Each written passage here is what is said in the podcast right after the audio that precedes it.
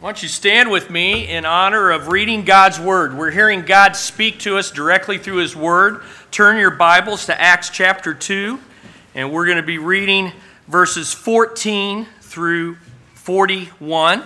If you need a Bible, you have a Pew Bible there. Turn to page 627 and listen to the reading of God's Word. This passage is the fulfillment of Jesus' promise Upon this rock I will build my church.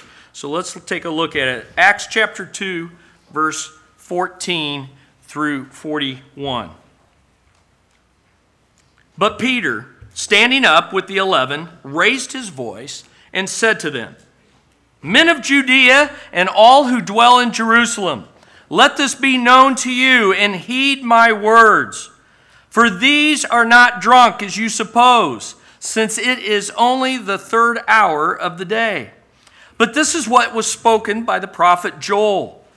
And it shall come to pass in the last days, says God, that I will pour out my spirit on all flesh. Your sons and your daughters shall prophesy.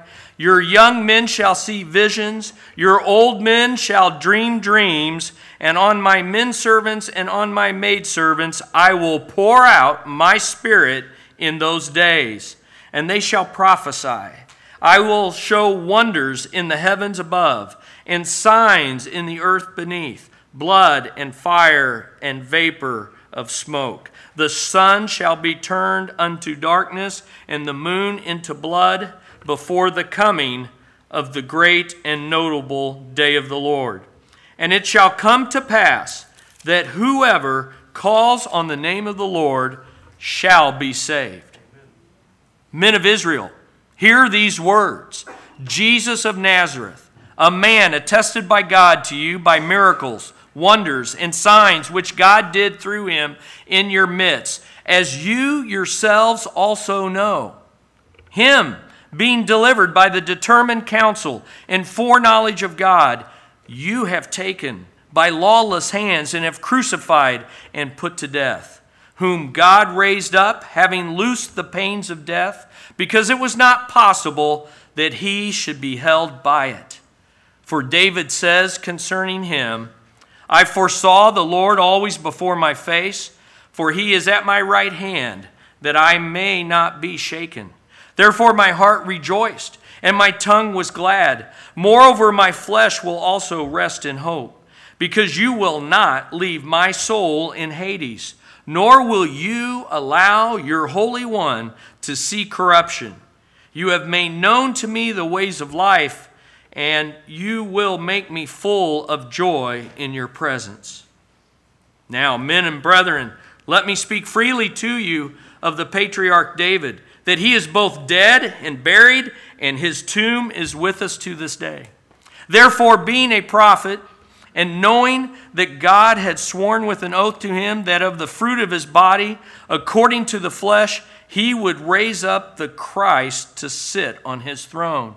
He, foreseeing this, spoke concerning the resurrection of Christ, and his soul was not left in Hades, nor did his flesh see corruption.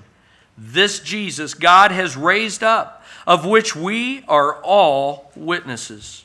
Therefore, be, therefore, being exalted to the right hand of God, and having pr- received from the Father the promise of the Holy Spirit, he poured out this which you now see and hear. For David did not ascend into the heavens, but he says himself, The Lord said to my Lord, Sit at my right hand till I make your enemies your footstool. Therefore, let all the house of Israel know assuredly that God has made this Jesus, whom you crucified, both Lord and Christ. Now, when they heard this, they were cut to the heart and said to Peter and the rest of the apostles, Men and brethren, what shall we do? Then Peter said to them, Repent and let every one of you be baptized in the name of Jesus Christ for the remission of sins, and you shall receive the gift of the Holy Spirit. For the promise is to you and to your children and to all who are afar off, as many as the Lord our God will call. And with many other words, he testified and, uh, and exhorted them, saying, Be saved from this perverse generation. Then those who gladly received his word were baptized, and that day about 3,000 souls were added to them. Let's pray. Father, we're humbled at the reading of your word and how it shows to us how you will build your church. Upon the preaching of the gospel, the profession of faith, the identification with you as the crucified, buried, and risen Lord, we are your people. And so, as your people, we're here to hear from you. And so, we pray that you would use what our pastor has studied and what he has prepared, that you would speak through him and through him to our hearts so that we as a body would be more aligned with you. I pray if there's anyone here, Lord, that has not yet called out on, to you for salvation, that you would work in their hearts, draw them to the Lord Jesus Christ, and today would be their day to stand and identify with you. Father, I pray for all of us that we would have gospel conviction and the boldness to share as the 12 did on this day thousands of years ago that we would continue that process through this church. In Jesus' name we pray. Amen. Life. Life is uh, full of firsts. There's your first job. There's your first car. There's your first house. There's your first child, perhaps. Your first girlfriend that then led to your first kiss. There's your first time to ride a bike. There's your first time to jump off a high dive. There's your first time to fly in an airplane.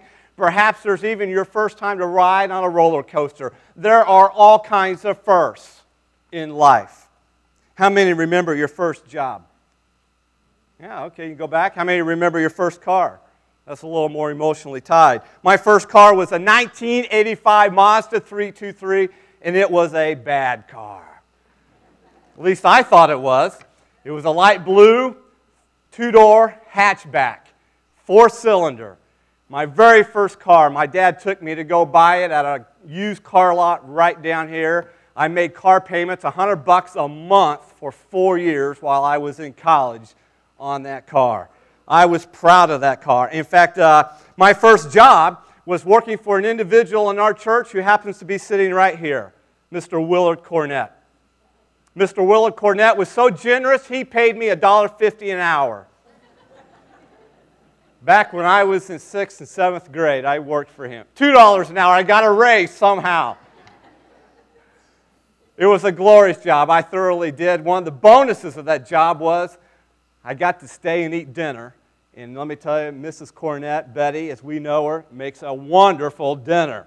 I still have fond memories of those times, of my first job, my first car. Well, today we're going to look at a first. We're going to look at Peter's very first sermon as we continue in our worship series through the book of Acts. A worship series, as you see on these posters here, that we're calling Unstoppable, daring to be the church on mission.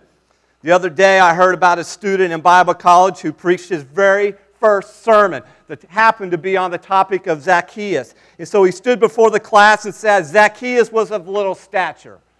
So am I. Zacchaeus was up a tree. So am I. Zacchaeus came down. So will I. And with that, he sat down. Into sermon. Three points. It was short, it was brief. Now, Peter's first sermon here was not that short, and it was certainly given with much more conviction and with much more courage. Remember, Peter was first in everything. He was first when mentioned among the other disciples. He was first on the water. He was oftentimes first with his mouth. He was first with his sword. And he was the first to boast, Lord, even if others leave you, I will never leave you. And now, here in Acts, Acts chapter 2, Peter gives his very first sermon. In fact, this section in Acts that we're looking at today is the first of many sermons, the first of 15 sermons recorded by Luke in the book of Acts. Many of them are given by the Apostle Paul. One of them is by James, another one is by Stephen, and the rest are by this guy here by the name of Peter, which we can relate to so well. This first sermon is really only a summary of what Peter actually said. It took Pastor Chris here a little less than five minutes to read Peter's entire sermon. And as much as some of you might be thinking in your minds right now, Luke is not advocating the benefits of a five minute sermon. Anybody wish he was? No, he's not. After all, if you go to Acts chapter 2 and verse 40, Luke tells us that there were many, many more words, many other words in Peter's sermon that Luke did not record for us. So, what we have here is simply a summary of what Peter gave in his first, summer, his first sermon. Now, this wasn't just Peter's first sermon, though. It was perhaps his greatest sermon, which is truly amazing considering that just 50 days earlier, he had committed the greatest denial in, of Christ in all of history. Which leads us to a question what on earth happened to Peter here? What is going on with this guy right now? Well, one thing is for sure Peter is a changed man. Just think, in 50 days, Peter has changed from this whimpering coward on the eve of Jesus' crucifixion to this brave and outspoken preacher on the day of Pentecost. And unlike his cowardly denials uh, to that servant girl, Peter now thunders the good news of the gospel of Jesus Christ, and he does so with conviction and courage. And he does it with the conviction and courage of Elijah. And let me remind you that the climate here in Jerusalem, when he gives this sermon, is not warm, it's not inviting, it is still hostile from just killing Jesus, just crucifying him. And maybe Peter thought to himself, maybe it crossed his mind that what happened to Jesus might just actually happen to me if I stand and I proclaim the name of Christ. And yet, in spite of this, Peter does just that. He rises to his feet and he begins to proclaim this wonderful sermon about Jesus Christ. And this is truly amazing. God has brought this errant, fearful, timid disciple all the way back to a place of extraordinary usefulness for his kingdom. Which brings us to a, a wonderful lesson for all of us here this morning.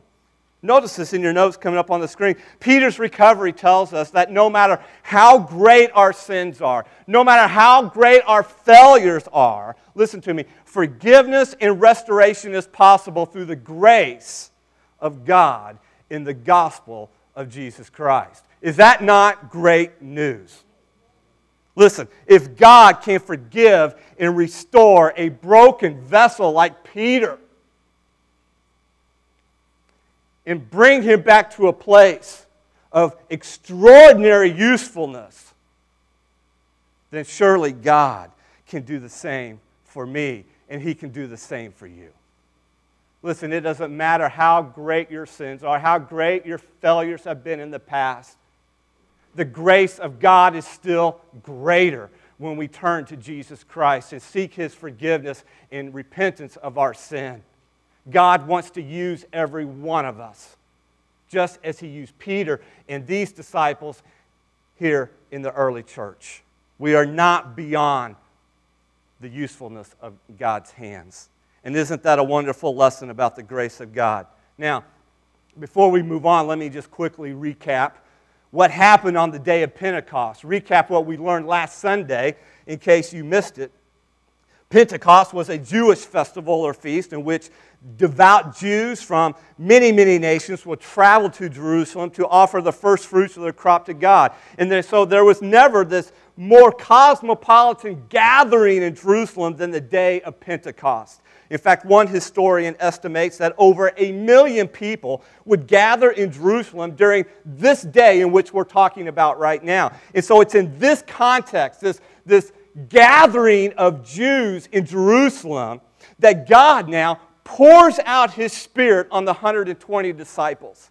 And they begin to proclaim, Luke tells us, the wonderful works of God in all these various foreign languages. Now, with that in mind, it's easy to see why God poured out His Spirit on this day, the day of Pentecost, to communicate to those who are there, to communicate even to us here now, today, and to communicate it loud and clear that the gospel is for all peoples. The gospel is not just for a select few, it is for everyone. It's for the whole world. And this is an amazing thing is that all of these people that were gathered here would hear the gospel in their own native heart language, which would then allow them to take the gospel back to their own people groups. Listen, that's why the Spirit came on the day of Pentecost, because by impacting these people that were there that day, you could literally impact the world. It was a picture, it was a glimpse that God was giving to these 120 disciples and to the rest that were there. And it's still a picture for us. He's given us a glimpse of how the mandate in Acts 1 8 will be fulfilled. This is the purpose of Pentecost. God is equipping His church on this day with the power of the Spirit for one singular purpose to proclaim the gospel to all peoples so that God Himself would be glorified among all nations. Now, as you can imagine, the response to the Spirit's outpouring, to the Spirit's coming, was mixed.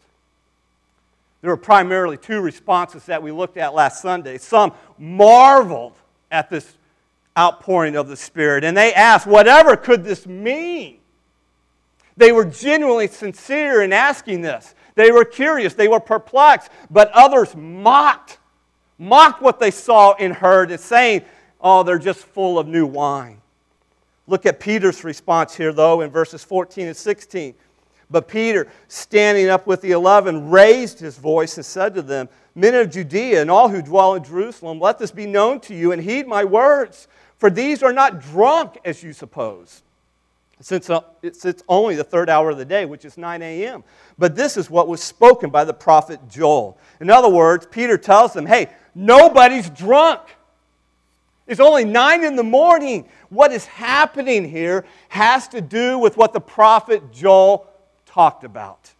And so Peter basically takes them on this Bible study through Joel chapter 2, which stresses how in the last days God will pour out his Spirit on all people. Which, by the way, to them, that was a crazy, radical thought. That was a shift in thinking. For up until now, the Spirit was only given in drops to certain people in their minds to super Christians like the priests and the prophets in the Old Testament. But now something was happening. Now something was different on this day, the day of Pentecost. But now the day has come where God is doing what? He is pouring out His Spirit on all people who repent and believe in Jesus Christ. No doubt, something extraordinary has gripped the heart of Peter himself. For it takes conviction and it takes courage to stand and proclaim the gospel. But Peter exhibits the power of the Spirit as a bold and courageous witness for Christ on this day in particular. Which brings us to another lesson. The Spirit still empowers witnesses for Christ today. Do you believe that? The Spirit still empowers witnesses for Christ today. Listen, here's the principle on this. When the Spirit fills your life, He will also open your mouth to proclaim the gospel with conviction and courage. Here's a question for all of us here to think about. What happens in your life when the Spirit takes control? What happens when the at the moment of salvation, the Spirit dwells within you. You are sealed by the Spirit. And then you begin to yield yourself to the Spirit. You are, begin to be, you walk by the Spirit. You're controlled by the Spirit. In other words, He takes control of your life. What happens? How will you know if you are truly filled by the Spirit? Well, the Bible tells us, we don't have time to get into it, there's a number of things that will happen due to the Spirit in our lives, but one thing stands out above all the rest, especially here in the book of Acts, is that you will have power now to proclaim the gospel with conviction and with courage. We see this evidenced even in Acts chapter 4, verse 31. In fact, it's in your notes. Look what it says. And they were all filled with the Holy Spirit. And notice what it says next. And they spoke the word of God with boldness. Listen, that's the pattern you find repeated throughout the book of Acts. As believers are filled with the Spirit of God, they begin to proclaim the gospel with conviction and courage. And this is what we see now here in Peter's sermon in Acts 2. And what I want us to focus on in particular is Peter's conviction as he proclaims the gospel in his first sermon. And here's why. I believe with all my heart that if, if we as a church family, as we as Christ followers here today in the 21st century, if we are going to continue the mission that Jesus began and mandates us in Matthew 28 with the Great Commission, repeats it in Acts chapter 1, verse 8. If we are going to fulfill this mission, if we are going to turn the world upside down with the gospel of Jesus Christ, then we must have strong convictions about the gospel of Jesus Christ. Josh McDowell puts it this way having convictions can be defined as being so thoroughly convinced that Christ and His Word are both objectively true and relationally meaningful, that you act on your beliefs regardless of the consequences. We are in dire need of people with convictions, gospel convictions in this generation of ours. Listen, gospel convictions is what drives us, it's what motivates us. It's what keeps us from wavering in the face of opposition and hostility and persecution, which is what Peter and these 120 disciples are about to face as Saul leads the charge of persecuting the church. And let me tell you, if they didn't have gospel conviction, they would have wilted in the face of the op- opposition and persecution and hostility. My greatest fear is that we the church, we are lacking convictions, in particular, gospel convictions. We are raising up generation of teens and children and even young adults who are wishy-washy when it comes to the truth of God's word and the gospel of Jesus Christ. We need gospel convictions in the age in which we live more than ever before, or we will not turn the world upside down. We will not persevere in the face of hostility. Gospel convictions make a difference, just as it did in Peter's life right here. I want to take you a tour of his convictions that we find in his sermon here. Convictions that we need today. Number one, we need conviction about God's Word. We need conviction about God's Word. Peter's been reading the Scriptures again. Isn't that a novel idea? Oh, that we would be like Peter. That we would be people of the Word. In Acts 1, we saw Peter reading Psalms chapter 69 and Psalms 109, and now he's been reading the prophecy of Joel in the Old Testament. Why? Because if Peter's going to understand for himself, and if he's going to explain to others who ask the question, what does this mean? What they had just heard and seen from the outpouring of the Spirit, and if he's going to explain that, then he must go to the Word of God. And notice what he says in Acts chapter 2, verse 16. He says, But this is what was spoken by the prophet Joel. Peter looked to God's word in the Old Testament to understand what was going on in the present on that day of Pentecost. And by reading God's word, Peter had come to understand that what happened on Pentecost was simply a fulfillment of part of the prophecy of Joel. Peter even quotes Joel chapter 2, verses 28 through 32, which describes how God will pour out his Spirit on everyone who believes during the last days in which we live. Here's the point that I want you to grab hold of here Peter has conviction about God's Word. His conviction is God's Word is infallible. His conviction is God's Word, it's His absolute authority.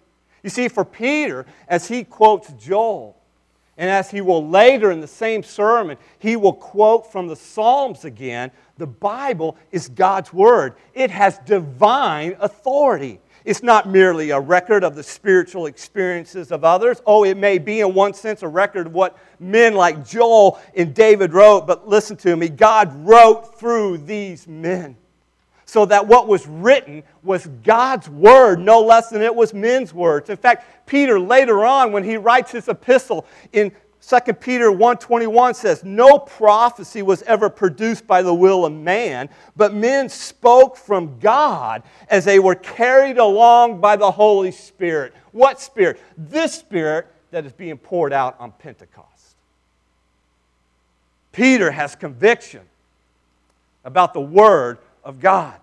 He believes it to be God's infallible word, and he's immersing himself in it, and he's quoting it as his absolute authority in life and for the church here today. And Peter's example says to us this morning that we need the same conviction about the Word of God. What is your conviction about God's Word? Do you have a conviction about the Word of God? Do you realize the Bible is one book with one message? with one principal author God through the Holy Spirit. True, there are 66 books in the Bible with two sections. We know them as the Old Testament and the New Testament, written over a period of 1,500 years by 40 different authors working independent of each other, and yet we bind these up in one book and we call it the Holy Bible. The reason is simple because it has one harmonious story God's plan of redeeming mankind from sin and Satan through his Son, Jesus Christ. That's the story of the Bible. And it is a wonderful story. The story of redemption is told on every page in the Bible. And because of this unity, that means we can go to any part of it in our proclamation, in our sharing, in our witnessing of the gospel of Jesus Christ. Peter has a conviction of the gospel. We need a conviction of God's word. So love God's word, read God's word, trust God's word as your absolute authority. We need conviction about God's Word. Do you have it? What is it? Number two, we need conviction about God's plan. We need a conviction about God's plan. You'll notice about halfway through Peter's sermon that he speaks about the death of Jesus Christ. On the one hand, when Peter speaks about his death, he does not attempt to remove or undermine the responsibility of those in Jerusalem who had taken part in the crucifixion of Jesus Christ. In fact, Peter states in verse 23 that lawless hands or godless men put Jesus to death and that they are fully responsible for their actions. They will be held accountable for their actions. But at the same time, did you happen to notice what Peter said before that? He says, the death of Jesus was by the determined counsel and foreknowledge of God. In other words, there's an overruling providence of God at play even in the death of his son. The hand of God guided history toward that moment toward that point, however bad that day was. And in one sense, folks, listen, it was the most evil day in all of history. However bad that day was, the crucifixion of Jesus Christ took place according to the determined plan and foreknowledge of God. You say, well, what does that mean? It simply means this that the death of his son did not take God by surprise. It was all part of God's plan of redemption to save sinners like us. Do you see Peter's conviction here?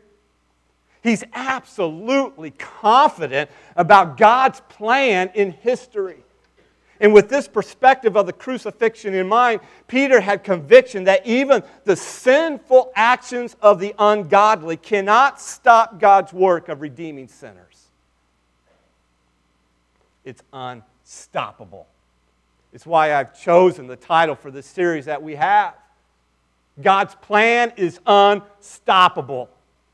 Nothing can ultimately undo the sovereign plan and purposes of God. As Peter declares about Jesus in verse 24, whom God raised up, having loosed the pains of death, because it was not possible that he should be held by it. It's why we celebrate Easter. Woo! It's all part of God's plan. Think about this with me. This is crucial for Peter himself to have this kind of conviction what lies ahead in Peter's future. You see, if Jesus has just been crucified, and now Peter is standing up before the men, a crowd of people who were probably many of them the same ones who yelled, Give us Barabbas! Give us Barabbas! And now he's proclaiming the name of Jesus. The future for Peter is not rosy and wonderful. Peter knows. Why? Because Jesus has already warned him and the other apostles that suffering would come, persecution would come. And so Peter knows that the losses and crosses are ahead in his life. He knows that persecution and suffering is coming for he and these 120 disciples. And it will come upon Peter, in fact, in the next few chapters where he will find himself in prison with John. But in that prison, Peter will comfort himself in the conviction that God is right there with him and that it's all part of God's sovereign plan. How should we understand history? How should we understand what's going in our world today? When you watch the news and you read of ISIS killing, murdering Christians left and right, how do we understand that? How do you understand when a 20 year old kid dies of cancer? How do you understand when cancer has taken one of your loved ones? How do you understand the loss of a job? How do you understand what God is doing in this world? We should understand history, past, present, and future from the perspective of His Word. History is His story. History is not our story. History is simply a record of what God is doing and will continue to do to fulfill his plan of redemption, of saving sinners from sin and Satan through his Son, Jesus Christ. Are you part of that story? Or are you still trying to live out your own story? And there's a world of difference in the end of where those two stories end up. When we embrace this perspective, it's life transforming.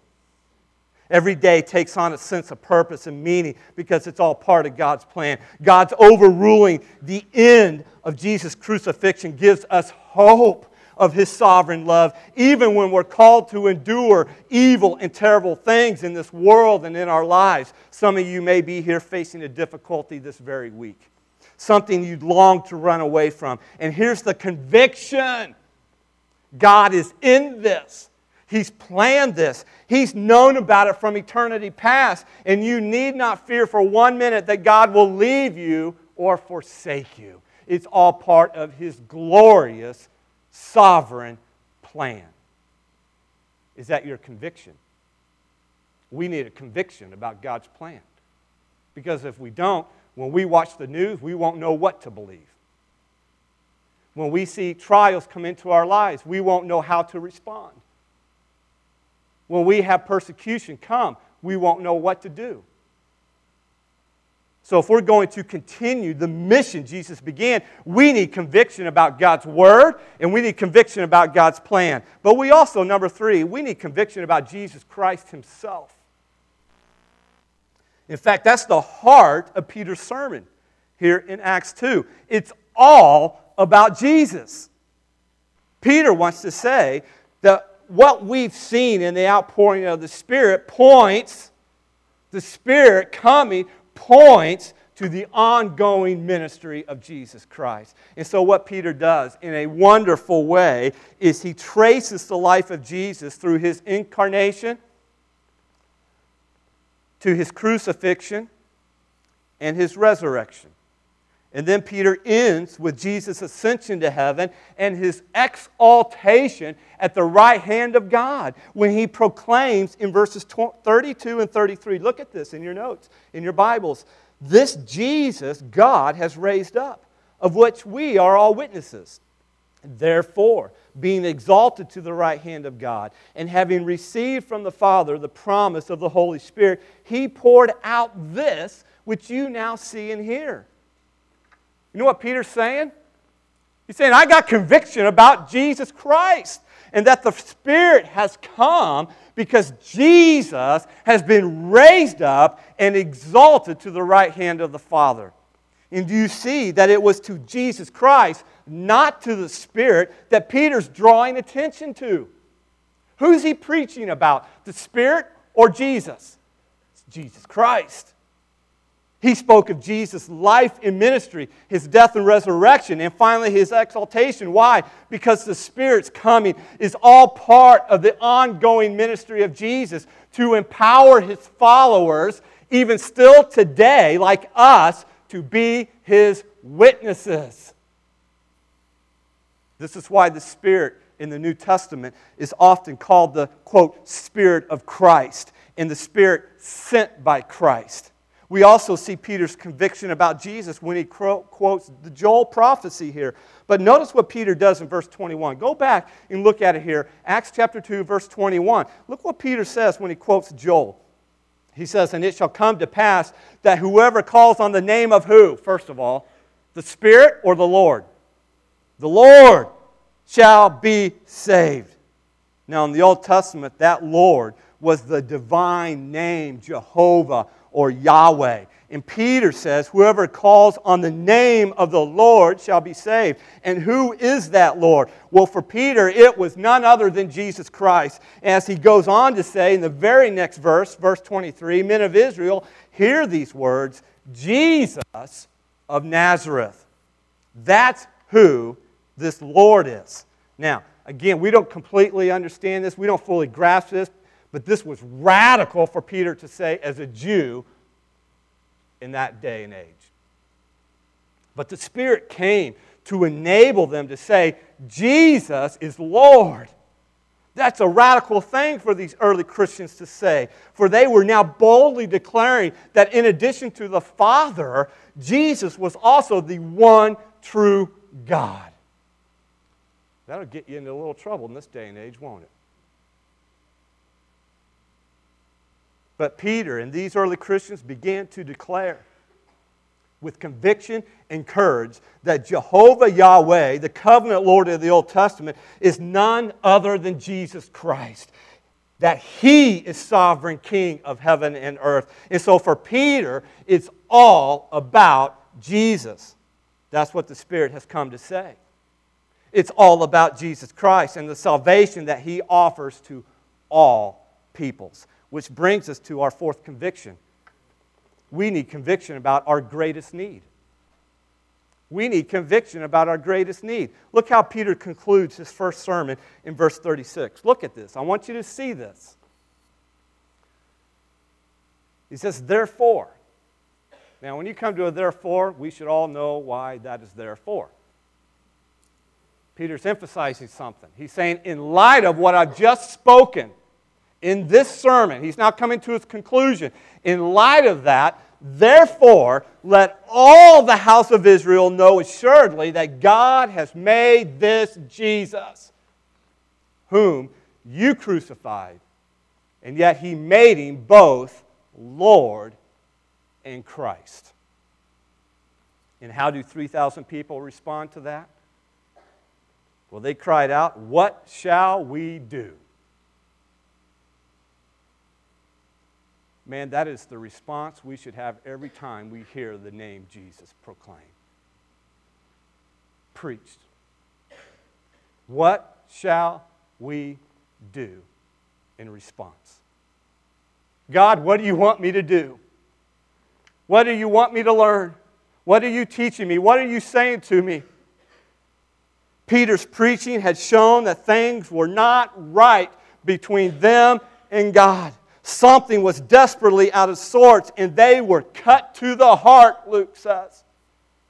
They were cut to the heart because they saw that God made Jesus Lord and Christ, but they had done what to him? They had killed him. They had crucified him. In other words, they were utterly at odds with God. And by the way, that is the way we are born. We are born enemies of God. We are born at odds with God. And they were living against his will. They were out of step with his word and his son. And God was one way, and they were living another way. And that is exactly like us before we come to Christ.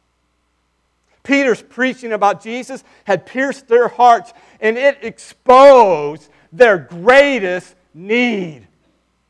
It was like a dagger thrusting them in the side, and it left them crying out, What shall we do?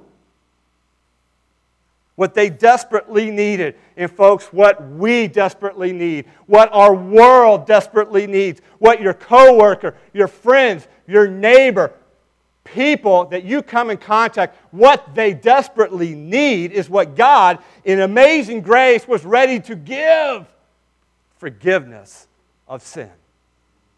They had offended God. They had violated God. They had disobeyed God. And their greatest need was forgiveness, which is exactly what God offers them and us in His Son, Jesus Christ. And just when you thought Peter was done with his sermon, he gives an exclamation point in verse 40. He says, Be saved from this perverse or crooked generation. Listen, the most perverse thing about our generation today, you know what it is? The most perverse thing about our generation today is that we have created ways of, quote, salvation without God without his son, Jesus Christ.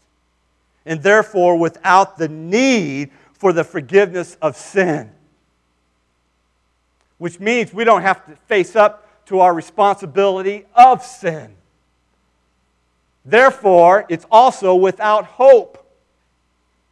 But Peter declares on the basis of God's word that there is a God who gave his son to die on the cross for our sins. And in Jesus Christ, there is forgiveness of sin and eternal life. But, folks, listen, we need more than God's forgiveness, believe it or not.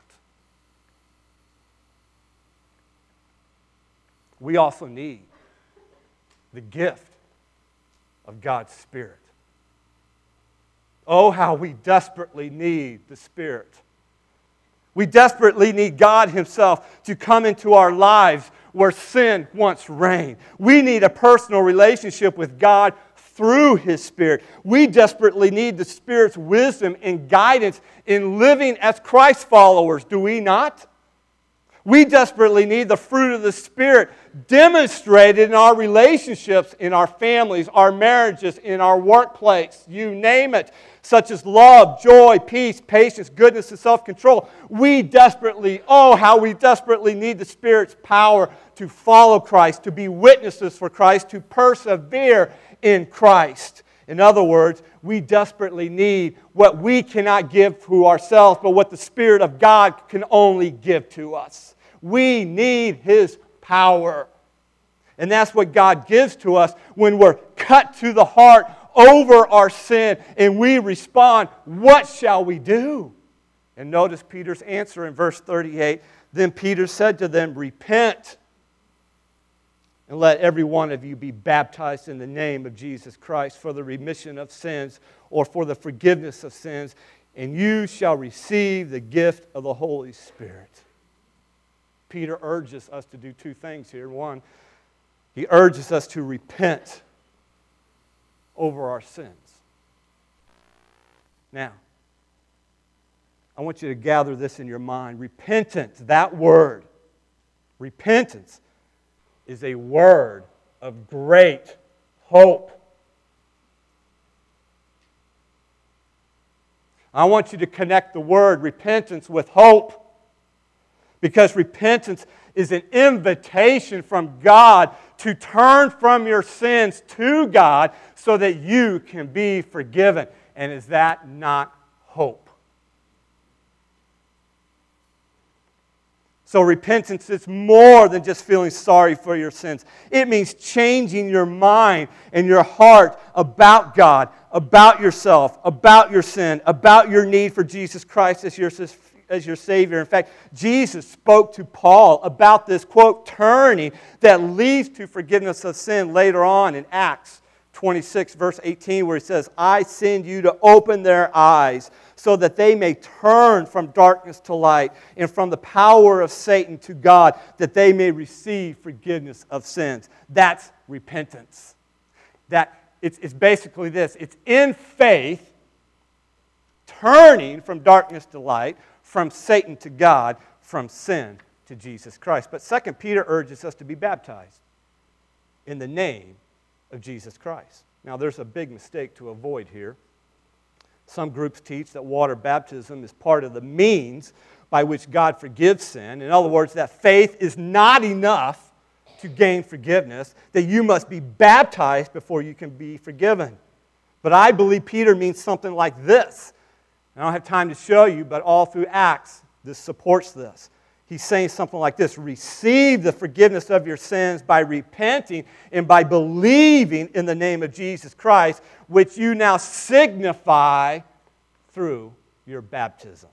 In other words, faith in Jesus is the essential means of receiving God's forgiveness, and baptism is simply the external expression of that faith in Jesus Christ. Here's our conviction as a church we believe, as a church body, as Glenwood, that the means of receiving the forgiveness of sins and the gift of the Holy Spirit is the two sided spiritual act of repentance of sin and faith in Jesus Christ. We also believe that water baptism is the outward expression of this repentance and faith, and it publicly identifies us with Jesus Christ and his body or the church.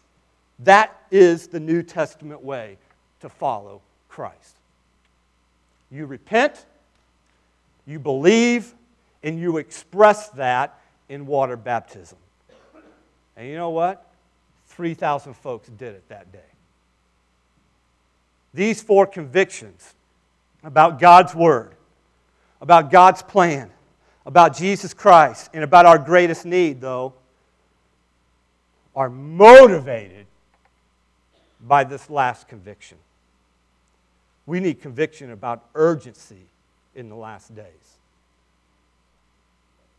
Peter does something very interesting when he quotes the prophecy of Joel. He slightly changes the wording. And by the way, he does it by the Holy Spirit, he doesn't do it on his own. In the Old Testament book of Joel, it actually reads in Joel chapter 2, verse 28 and it shall be afterwards. And Peter interprets now what Joel meant by the afterwards, and he uses the phrase the last days. You say, what is the last days? The last days is the time period between the two comings of Jesus Christ. Now, the whole world celebrates the first coming, which is what? What's the first coming? Christmas. Okay, you guys are tracking with me. I like that. I know it's almost time to dismiss. Hang with me. Yeah. And what Peter's saying here is that we are now living in the last days before the second coming of Christ, the date of which is unknown to us and even to Jesus. Only the Father knows. And there's a sense of urgency here when Peter says this. The need to repent of our sins, folks, is urgent. The need to experience the forgiveness of sins is urgent. The need to be right with God is urgent. The need to trust in Jesus Christ for salvation is urgent. Therefore, the need for us as a church and as individuals to proclaim the gospel of Jesus Christ is what? Urgent. And it's urgent because these days in which we live and are living are the last days. Wow. What conviction and what courage we see here in Peter's first sermon. And what we see could be summarized in what I would call the Peter principle. Look at this and we'll close. Gospel conviction plus bold courage equals a powerful witness for Christ. Just look how Luke gives us this picture of Peter's conviction and courage here.